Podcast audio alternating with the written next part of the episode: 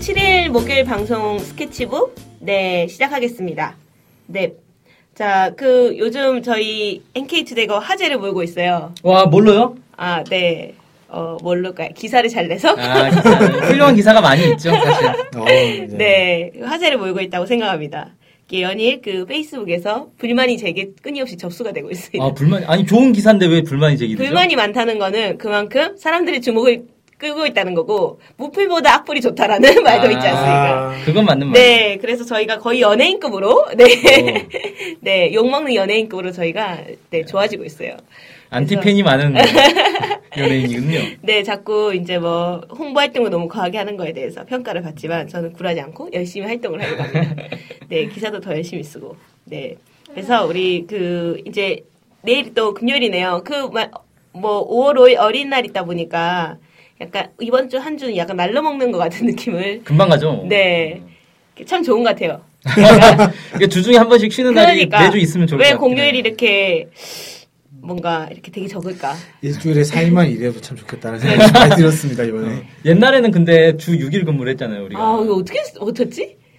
토요일에도 이렇게 근무를 하는데 제가 이제 다니던 직장 같은 경우는 네. 격주로 토요일을 쉬었어요. 아, 근데 그게 이제 어떤 시스템이냐면 원래 토요일은 오전 근무만 하잖아요. 네. 음. 오전 근무만 하는데 이 월차라는 게 있어요. 음. 한 달에 한 번씩 휴가가 나오거든요. 음. 원래 이제 근로자들한테. 음. 그래서 그 월차 하루를 반으로 쪼개가지고 격주 토요일 날 쉬는 걸로 전환을 해버린 거죠. 그러니까 아. 월차를 따로 안 쓰고 격주 토요일을 쉬는 걸로. 뭐야, 되게 안 좋은 거잖아요. 편- 약간은 이제 편법이긴 한데 그냥 직원들도 다 거기에 동의를 해서 그렇게 된 거예요. 아. 그래서 격주 토요일은 쉬는 걸로. 아. 근데 사실 토요일 날 근무하는 것 자체가 되게 비효율적이에요. 왜냐하면 나- 출근해서 오전만 근무하다가 퇴근하잖아요. 네. 그 오전에 누가 일하겠어요, 그거. 적당히 그냥 시간 때우다 퇴근하는 거지. 근데 아. 그때가 그러면 법적 노동시간이 44시간일 때였던 건가요? 아, 시간은 잘 모르겠고 그 주오일 그렇네, 근무제가 84 아직 시간이네. 통과되기 전 단계. 그러니까 제가, 제가 1학년 때, 그러니까 99년도에 그랬거든요. 44시간, 40시간으로 바꿔야 된다. 음. 그래서 이제 월요일부터 금요일까지만 8시간씩 일하자. 토요일에 쉬게 하자. 뭐 이런, 그렇게 막 네. 주장했던. 그래서 주어의 도, 근무자가 예, 도입된 그렇죠. 거잖아요. 그렇죠. 그렇게 해서 일자리를 이제 늘리자. 네. 그- 라고 했는데 저는 솔직히 잘 이해가 안 됐어요, 그때. 근무 시간을 줄인다고 해서 일자리가 늘어나는 건 아닌데. 왜요? 음.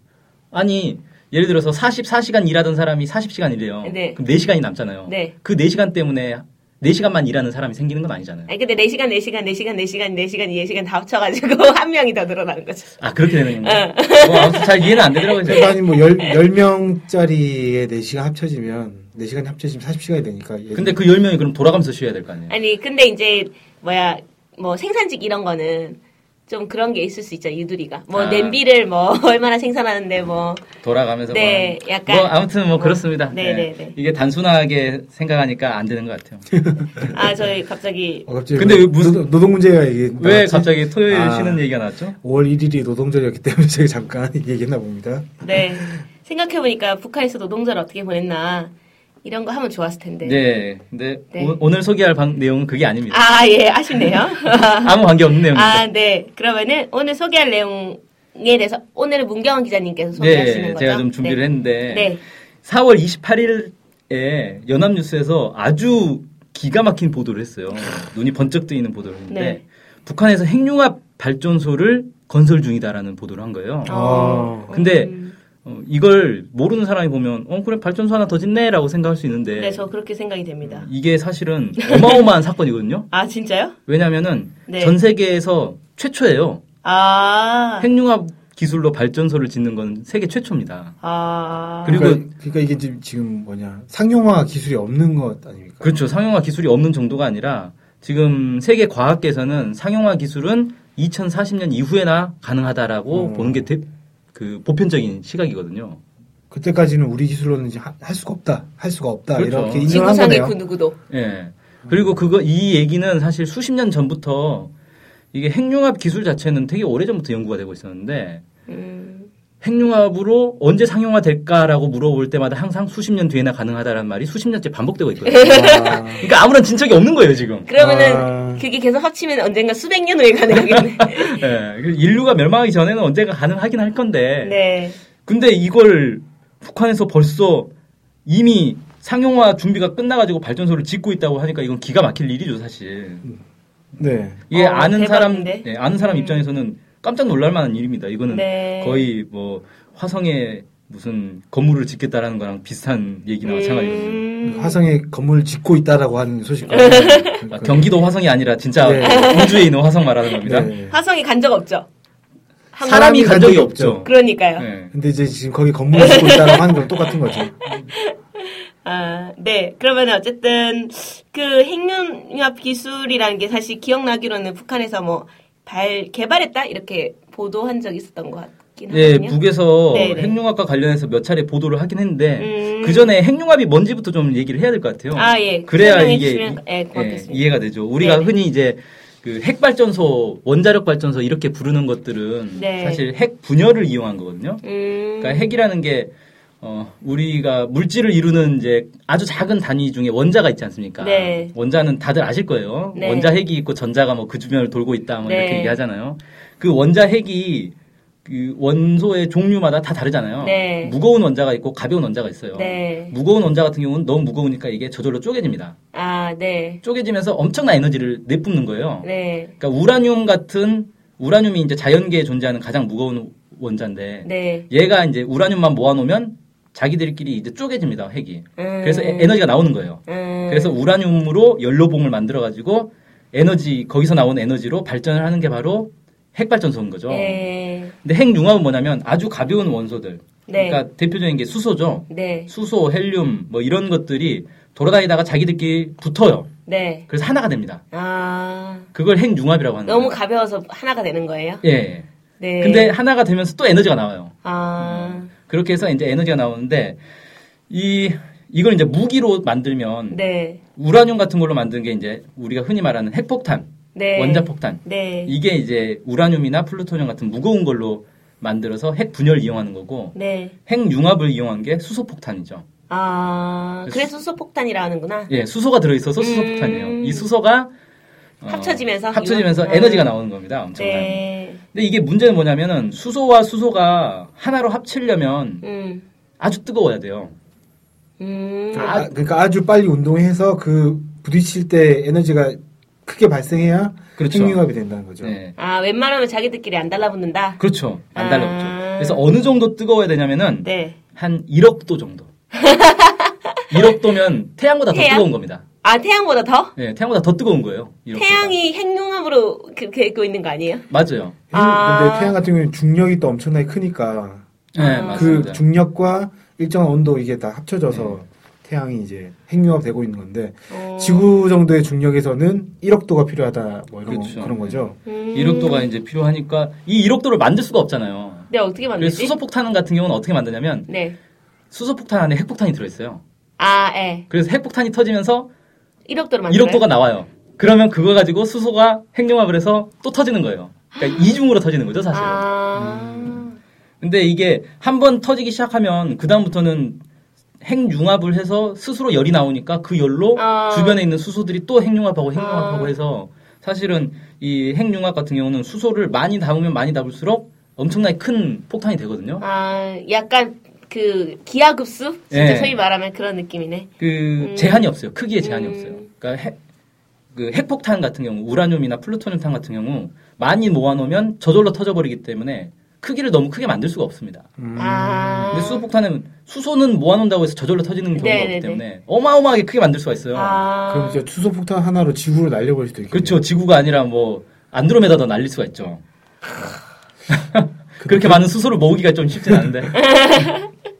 음, 네. 아무튼, 그러면은 예. 지금 그러면은 어쨌든 핵융합이라는 기술은 전 세계적으로 개발이 된 거죠.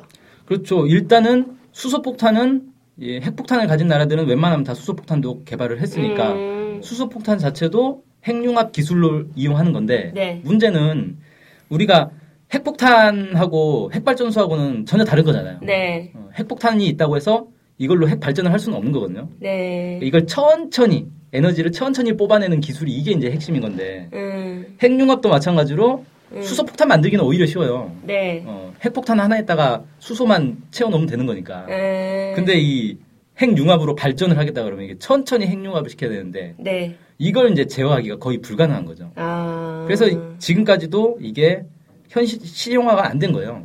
어. 그러니까 연구소 차원에서 네. 어, 실험실 차원에서는 핵발 이 핵융합을 시킬 수는 있는데 음. 그거를 상용화하지는 못하는 거죠 아직까지. 음. 음.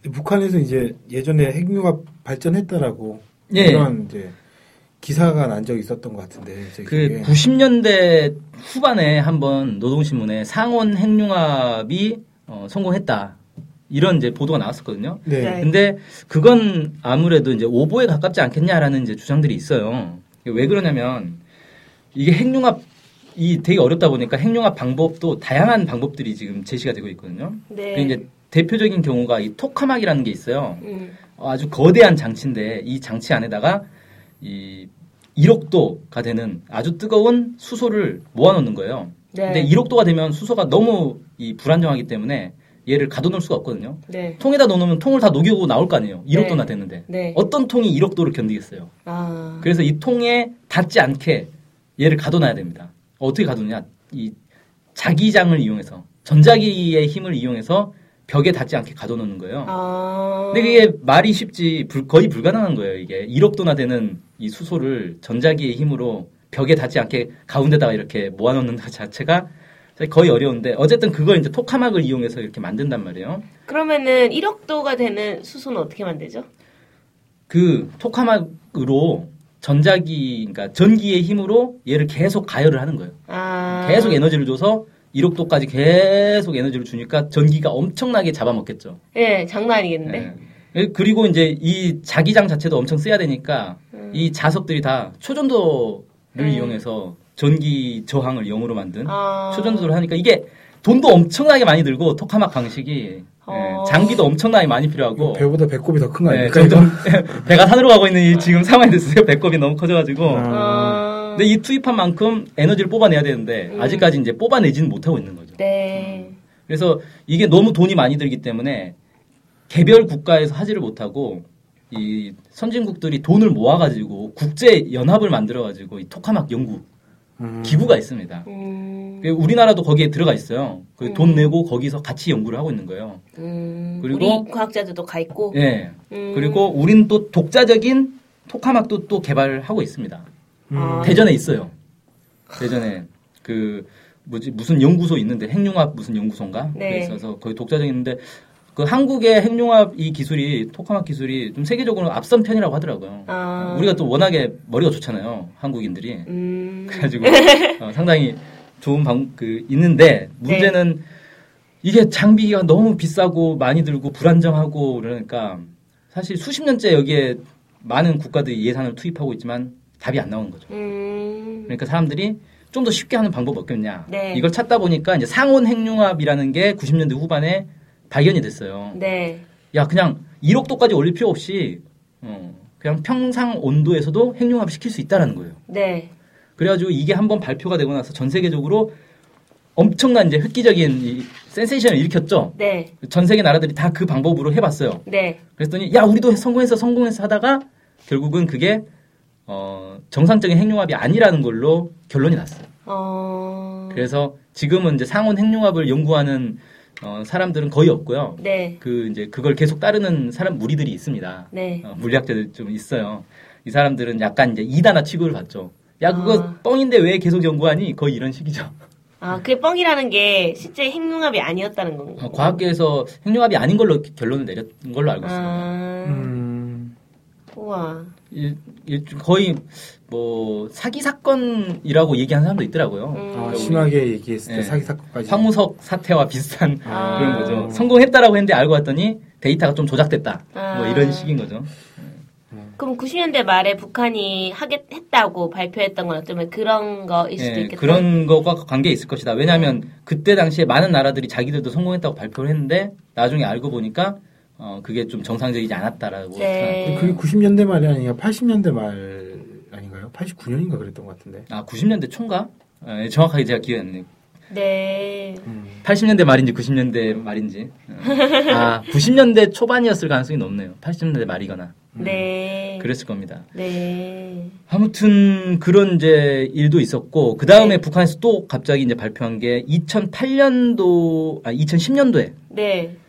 자체 핵융합 기술을 개발했다고 또 보도를 했어요. 음. 북한에서 어, 그때 북한에서 보도한 내용이 뭐냐면 우리식의 독특한 열핵 반응 장치가 설계 제작되고 핵융합 반응과 관련한 기초 연구가 끝났으며 열핵 기술을 우리 힘으로 완성해 나갈 수 있는 강력한 과학 기술 역량이 마련됐다. 네. 여기서 말한 열핵 기술이라는 게 핵융합 기술을 얘기하는 거예요. 네. 핵융합이 이제 워낙 뜨거 뜨거운 온도를 필요로 하니까 열핵 기술이라고 얘기하는 겁니다. 네. 그다음에 이제 새 에너지 개발을 위한 돌파구가 확고하게 열리게 됐다라고 하면서 이 핵융합을 이용한 에너지 그러니까 발전소에 대해서 이때부터 이제 얘기를 하기 시작한 거죠. 음. 네. 어. 그럼 여기서 발, 이 했던 거는 상온인지 뭐 그런 건 모르는 거죠. 예, 근데 여기서 음. 이제 열핵 반응 장치라고 한 걸로 봐서 상호는 아니지 않겠냐라고 음. 대체로 추정은 하는데 네. 음. 어떤 기술인지 전혀 밝히지 아. 않았죠. 원래 1억도 해야 되는데 이게 그냥 열핵이라고만 해버리니까 1억도는 아닌 것 같은데 그렇다고 해서 뭐 1억도보다 높을 수도 있죠. 그러니까 뭐 아닐 수도 있고 네, 높을 낮- 수도 있고 날 수도 있고 한데 네. 얼마인지는 알 수 없는 뭐 이런 네. 상황이 난 거네요. 근데 그래서 제가 이제 좀 찾아봤어요. 도대체 이 뭔가 했더니 네. 음, 북한이 그 전에 2008년도에 네. 과학기술 발전 5개년 계획이라는 걸 발표를 했거든요. 음. 거기에 이제 20개 중점 과제가 있어요. 네. 그러니까 우리나라도 보통 이런 거 하거든요. 과학 아. 기술계의 뭐 100대 중점 과제, 50대 중점 과제 뭐 이런 식으로 발표를 네, 해요. 네, 네. 그 중에 하나가 핵융합 분열 혼성 원자로라는 게 있었대요. 어. 20개 중에 하나가. 그래서 아 이걸 혹시 얘기한 게 아닌가? 음, 이때 아. 이걸 이제 지목을 했으니까 이걸 연구하겠다고 한 것 아닌가라고 네. 이제 해봤는데 아, 살펴봤는데 이 핵융합 분열 혼성 원자로라는 게 뭔가 찾아봤더니 핵융합하고 분열을 섞어놓은 거예요. 네. 음. 같이 하는 거예요. 네. 근데 이건 엄밀하게 말하면 핵융합 기술이라기보다는 핵 분열 기술에 가깝거든요. 네. 왜 그러냐면 이게 우라늄 이제 이 핵 분열을 하면 폐연료봉이 나오잖아요. 네. 근데 이 폐연료봉에도 우라늄은 많이 있어요 여전히. 네. 이걸 이제 재활용을 해야 되는 거예요. 네. 그래서 보통은 이 폐연료봉을 재처리를 해가지고 그걸 가지고 다시 또 핵 그 발전에 씁니다. 네. 근데 재처리를 하지 않고 곧바로 여기에다가 어, 수소를 넣어가지고 음. 그러면 핵 분열을 하면서 나온 열로 핵 수소들이 핵 융합을 해요. 네. 그 핵융합을 하면서 여기서 중성자가 나오는데 이 중성자가 폐연료봉을 때려가지고 또 발 그 핵분열을 시켜주는 거예요. 음. 그러니까 쉽게 말해서 핵분열을 더 잘 되게 해주는 촉진제 역할. 음. 그러니까 우리가 보통 이제 핵연료봉이 있으면 예를 들어 20%만 쓰고 버린다라고 하면 이걸 80%까지 쓰게 해주는 거죠. 아. 재활용 기술이 이렇게 가, 깝다 이렇게 볼 수 있는데 아. 이 중국에서 많이 연구가 되고 있대요. 근데 이제 아직까지는 연구만 하고 있지 실제 실물로 어, 이게 가능하다라는 게 실제 만들어진 적은 없다 그러는데 네. 북한에서 이제 이걸 연구를 하겠다라고 20개 중점 과제로 꼽았으니까 이번에 나온 게 이게 아니겠는가라고도 음. 추정이 되는 게 네. 북한에서 정확하게 뭐라고 얘기를 했냐면 이 북한에서 공식적으로 발표한 거 아닙니다. 그 네. 핵융합 발전소 얘기는 공, 북한의 공식적인 발표가 아니고 뭐냐면은 네. 그 미국의 민족통신이라는 언론사가 있어요. 네. 근데 여기 대표가 중국에 가가지고 북한 과학자들을 만났다는 거예요. 네. 그 김책공대 과학자들을 만나는데 이 과학자들이 뭐라고 했냐면 핵융합 기술을 토대로 한 핵 발전소를 지방에 건설하고 있다. 음. 언젠가 세상을 깜짝 놀라게 할 기념비적 발전소가 탄생될 것이다. 네. 이렇게 얘기를 했다는 거예요. 음. 그러니까 그러면은, 정확하게는 네. 핵융합 발전소라고 한 게 아니라 아, 거의 기, 기술을 좀 기초한 예, 핵융합 기술을 토대로 한 핵 발전소라고 했으니까 음. 아 그럼 이게 이 혼성 원자로 얘기하는 거 아닌가? 음. 핵 발전소인데 핵융합 기술도 좀 들어가 있는. 그러니까 우리가 알고 있는 핵융합 발전소와는 좀 다른 게 아닌가 이런 그렇죠. 예. 추정이 가능하다는 거죠. 예, 그렇죠. 차라리 그냥 핵융합 발전소다 해버리면 오 뭔가 있나보다라고 하는데 음. 핵융합 기술을 토대로 한 핵자 발전소라고 했으니까 아 우리가 생각했던 그건 아니고 이제 혼성 원자로일 가능성도 있겠다라고 생각되는데 음. 물론 혼성 원자로 역시 지금 실험실 수준에서도 이건 아직 뭐 구현된 게 없으니까 음. 아, 이것도 역시 이제 세계 최초인 거고 상당한 핵 기술을 가지고 있다는 건 입증이 되는 거죠. 음. 근데 이거 말고도 사실 핵융합과 관련해서는 다양한 기술들이 지금 개발되고 있어요. 그 중에 하나가 뭐냐면 이 토카막은 돈이 너무 많이 드니까 토카막을 네. 쓰지 말고 네. 레이저를 쓰자라는 게 있어요. 음. 그러니까 수소를 아주 작은 공간에다가 모아놓고 거기다 레이저를 아주 강한 레이저를 뿅 쏴가지고 부분적으로 뜨겁게 만드는 거예요. 네. 음, 그렇게 그 생명을 레이저 시키자. 그 레이저 에너지를 이용해서 네. 음. 이런 기술도 상당히 오래전부터 연구가 되고 있는데 문제는 어, 지금 이제 이게 실험실로는 가능해요.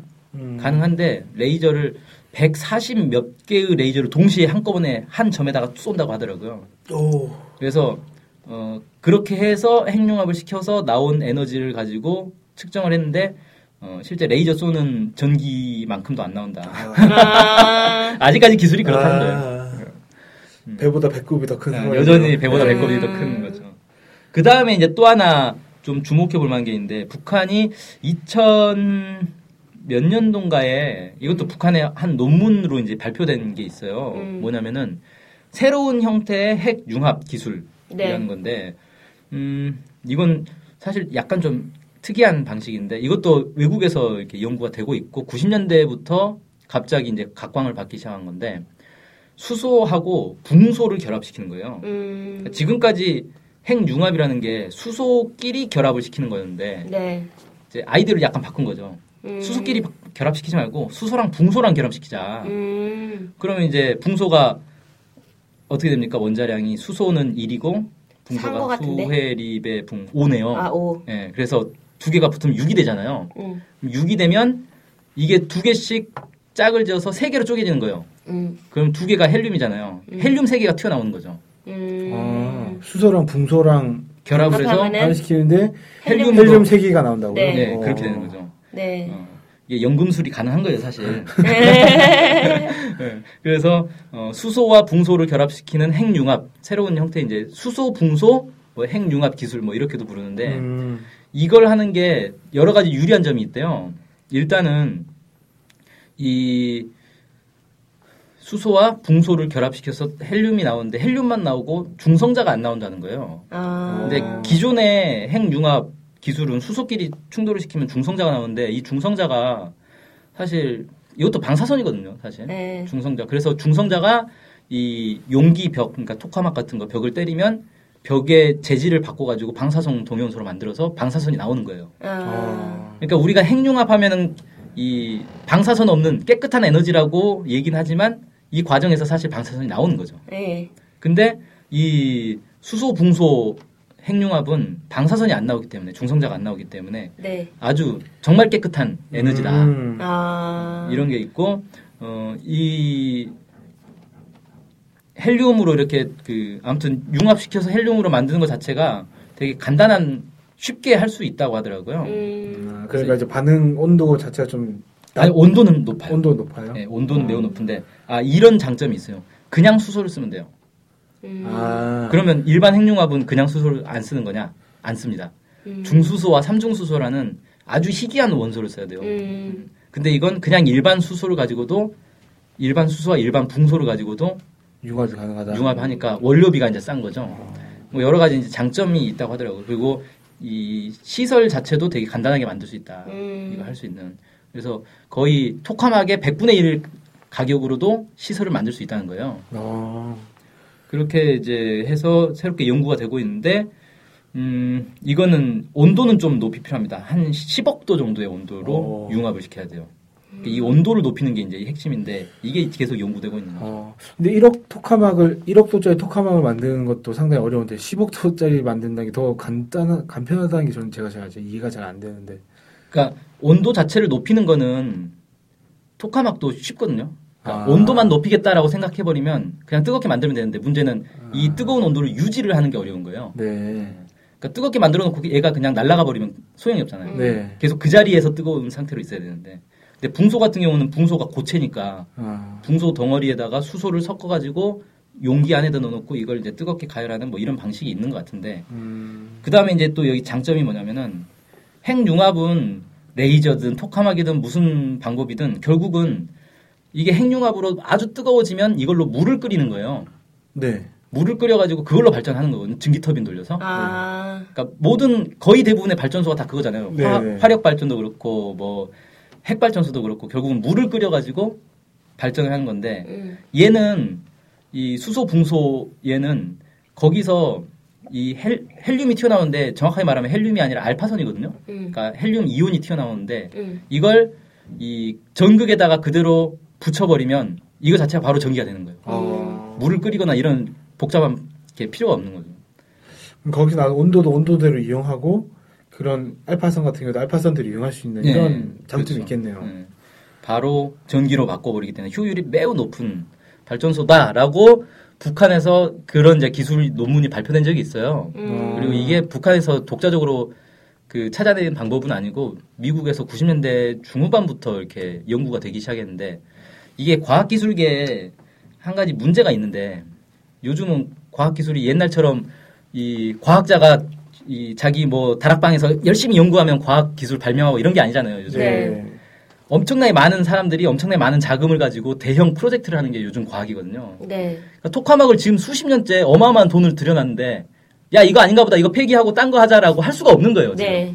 예. 음, 그렇겠다. 이미 이미 너무 많은 돈을 투, 음. 자를 해놓은 상태예요.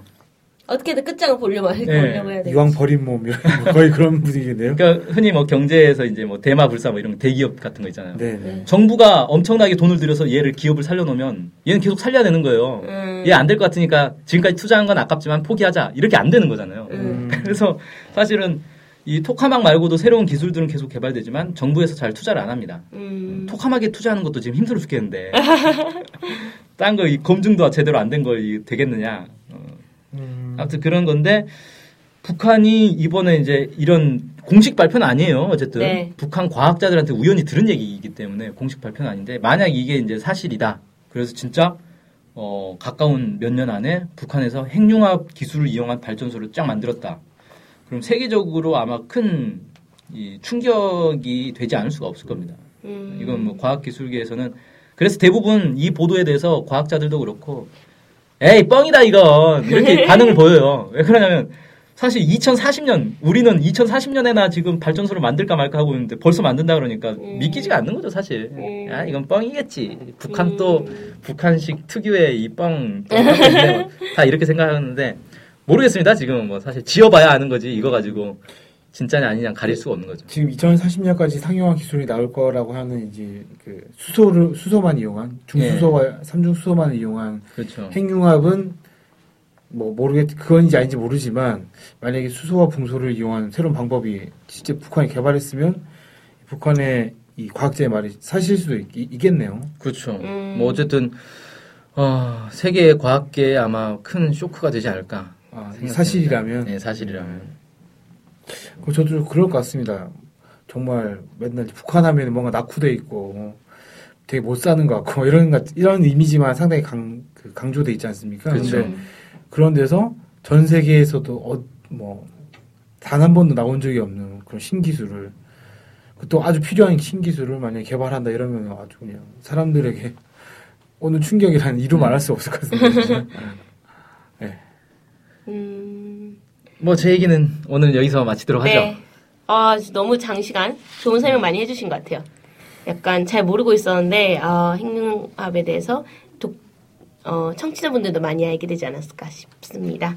네, 그러면 이상으로 우리 목요일 방송 마치도록 하겠습니다. 아 댓글 소개. 아, 댓글 소개하는 네네네. 네, 시간이네요. 그러니까 이 기사가 워낙 말씀하셨듯이 논란이 되다 보니까 네, 네. 평소엔 반응이 잘 없으셨는데 네. 아, 이 기사에 좀 댓글 좀 다시 왔더라고요. 아, 그래서 여러 댓글이 있는데 하나만 딱 소개를 하겠습니다. 하나만 해도 상당히 길 것 같아서요. 네. 닉네임이 점점점점점점점점점점점 이라고 아, 있는 점 분입니다. 개수를 다 세셨어요? 아, 대충 대충 때려 맞췄어요.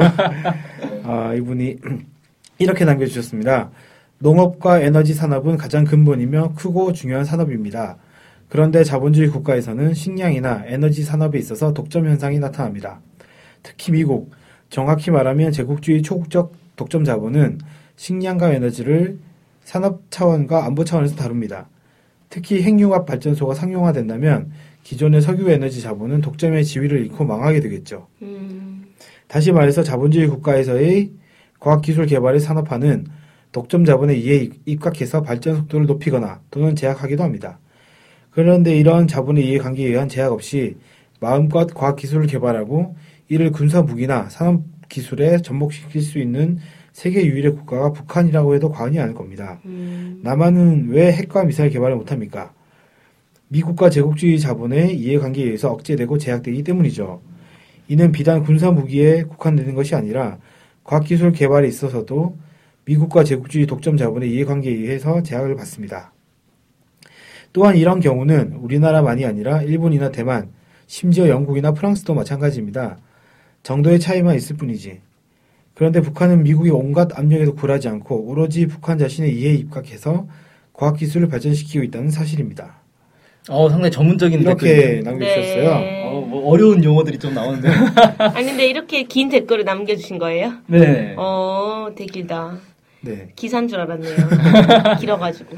네. 그래서 음, 뭐 보면 이제 사실 북한은 뭐 다른 것에 외압 받을 게 없이 진짜 이게 필요하다 싶으면 여기에 음. 집중할 수 있다 이런 주장이신 것 같아요.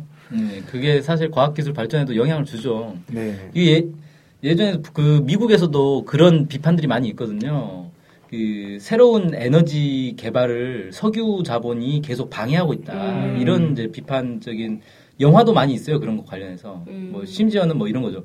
그 천연가스 개발을 석유 개발 업체들이 방해하는 거예요. 아, 천연가스가 개발되면 석유값이 낮아지니까 뭐 이런 것부터 시작해서 뭐 아무튼 아. 되게 복잡하더라고요. 결국 이게 돈이 되면 과학기술도 발전시키는 거고 자기들한테 피해가 갈 것 같으면 발전 이게 방해하는 거고 음, 옛날에 그 라이트 형제가 비행기 개발했을 때도 철도 업체 이런 데서 엄청 방해를 했대요 비행기 음. 개발을 비행기 생기면 철도 산업 망한다고 음, 어 그렇다고 망하진 않- 않았지만 결국 이제 상생하는 방법을 찾아야 되는데 네. 그거보다는 일단 쟤네들 방해를 해서 우리가 돈을 좀 더 많이 벌어야겠다. 음. 이런 생각하기가 더 쉬운 거죠, 사실. 사실 생각을 해보면 뭐 그 지금 뭐 핵발전소라든지 한국만 해도 핵발전소라든지 문제가 많아가지고 친환경 에너지나 이런 거에 대한 그 투자도 많이 하고 그다음에 연구도 많이 해야 될 시간인데 상황인데 좀 그런 거 잘 안 하더라고요. 뭐 음. 근데 이제 저는 정확하게 모르는데 페이스북이나 이런 데 보면 핵 마피아 때문에 그렇다 이런 식으로 음. 쓰시는 분들이 많거든요. 뭐 사실인지 아닌지 모르겠습니다만 뭐 그런 식의 좀 제약이라고 해야 되나 이런 것들이 좀 있지 않을까라는 생각 좀 들어요 들기는. 네. 음. 네. 아, 댓글 소개 감사했습니다. 네. 네. 오늘 그럼 핵융합 기술을 토대로 한 북한에서 발전소가 건설 중이라는 오늘의 이제 방송을 좀 마치겠습니다. 네, 수고하셨습니다. 네, 수고하셨습니다. 네, 감사합니다.